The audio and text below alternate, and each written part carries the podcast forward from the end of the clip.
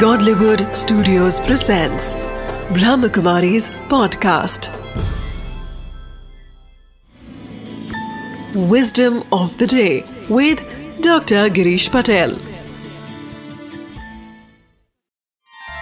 नमस्कार ओम शांति कई बार पॉजिटिव सोचना मुश्किल लगता है परंतु कम से कम हमें सही सोचना चाहिए आप अगर कभी वो म्यूज़ियम में गए हो कि जहाँ विभिन्न प्रकार के आईने होते हैं, जिसमें कोई व्यक्ति बहुत ऊँचा दिखता है, कोई ठिंगना दिखता है, कोई मोटू दिखता है, म्यूज़ियम में तो एंजॉय करने के लिए अच्छा है, परंतु क्या आप घर में ऐसे आईने लगाएँगे? नहीं लगाएँगे ना। तो वास्तव में जीवन में हम विभिन्न प्रकार से इन आईनों को लगाते हैं। और परिस्थिति है, या तो पाँच परसेंट को हम नब्बे परसेंट कर देते हैं। उसको हम एक विकृत रूप दे देते हैं।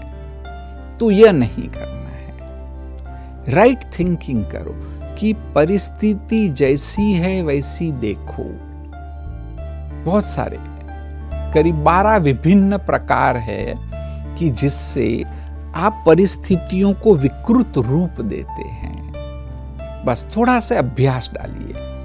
कि अब वर्तमान में मेरे सामने समस्या है, परंतु उस समस्या को मुझे उतना ही महत्व देना है कि जितना वह सचमुच है। तब तो ठीक है।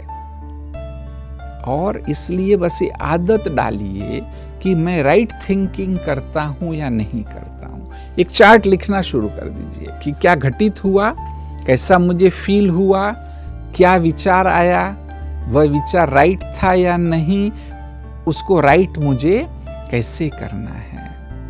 तो विजडम ऑफ़ द डे है कि पॉजिटिव थिंकिंग न भी कर पाओ कम से कम हमें राइट थिंकिंग करना है। Wisdom of the day It may be difficult to think positively in every situation, but at least we should adopt the right way of thinking about situations.